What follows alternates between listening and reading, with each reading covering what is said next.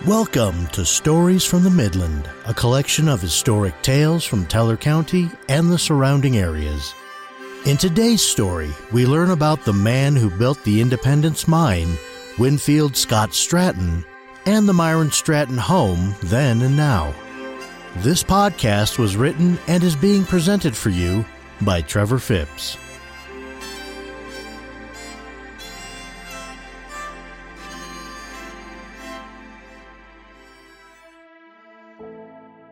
Many people in Colorado Springs drive by the large Myron Stratton home property located on the south side of the city off of Highway 115 and have no clue of its history or how it functions today. The fact is that the mysterious property has been serving the same function its founder, Winfield Scott Stratton, had dreamed up over 100 years ago. The organization started with funds from Stratton's million dollar estate after he appointed trustees to carry out his plan of using his large fortune to help less fortunate people in the area. In the early days, the home served as an orphanage and a home for disabled and elderly people. Now, the facility has changed the way it operates a bit, but is still home to an assisted living facility and local nonprofit organizations. Stratton was born in Indiana in 1848, and he spent most of his younger years learning carpentry in his father's shipyards. In 1872, Stratton moved west and started his own carpentry business in Colorado Springs, where he earned $3 per day. Once he arrived, he quickly developed a passion for gold prospecting, and he took classes in metallurgy at the Colorado School of Mines and Geology at Colorado College. Stratton became more serious with his gold prospecting hobby when a local Bob Womack claimed to have found gold near Cripple Creek, Colorado. In 1891, Stratton filed a claim for the Independence Mine near Victor. At first, the mine did not produce what was expected, and Stratton listed it for sale in 1893. But after doing a final inspection, he found a vein of gold in the mine that he and his crew had missed. The sale fizzled out, and Stratton then began pulling millions of dollars of gold out of the Independence mine. He averaged an income of about 1 million per year before he sold the mine in 1899 for 10 million dollars.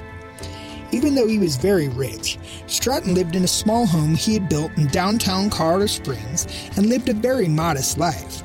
He gave a lot of his money to improve the city, including building a streetcar system, a baseball park, and buying bicycles for the city's laundry ladies. However, despite Stratton's vast fortune, he lived in a rather lonely and depressed life. He was married once, but the marriage only lasted a few months. In his later days, he drove to drink, which ultimately ended his life in 1902 at the young age of 54. Upon his death, Stratton's will established trustees and was very specific that his estate go to helping people in need.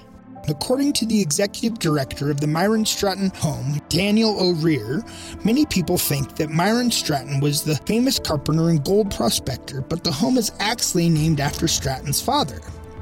He, Stratton, was very specific he wanted the home named after his father, O'Rear said. It is kind of an interesting fact that when he left his home in Indiana, he tried to shoot his father. So, personally, I think it was a little bit of a redemption later on in his life for him to name it after his father. After Stratton passed away, over 20 women in the area fought for Stratton's multi million dollar estate, saying that they were secretly married to him. However, after almost a decade of legal battles, the courts ruled that none of the claims were valid and that Stratton's estate would be turned over to his trustees to construct the Myron Stratton home. At one point, the organization owned land from Cheyenne Mountain High School to Fort Carson.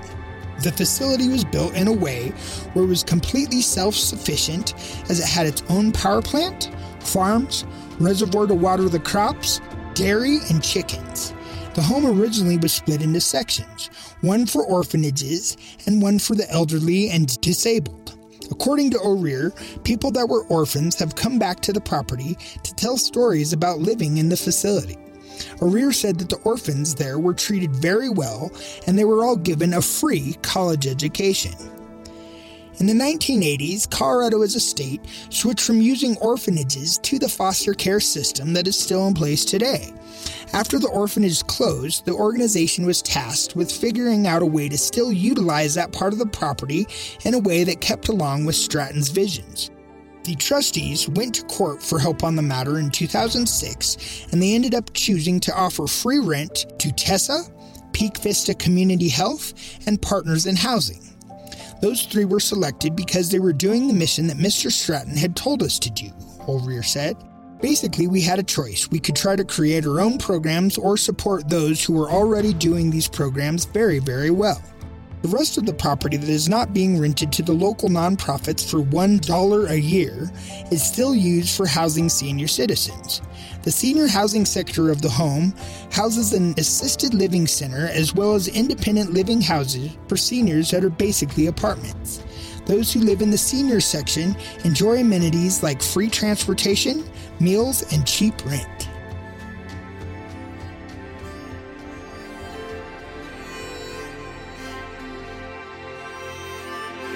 Thank you for listening. This is Tommy Allen, and on behalf of Trevor Phipps, have a great day. And if you find yourself with disposable cash and a burdened conscience, you can always find someone to help.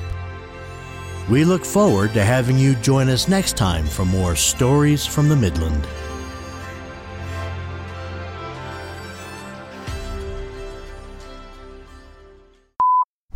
For more stories from the Midland. Stories from the Midland.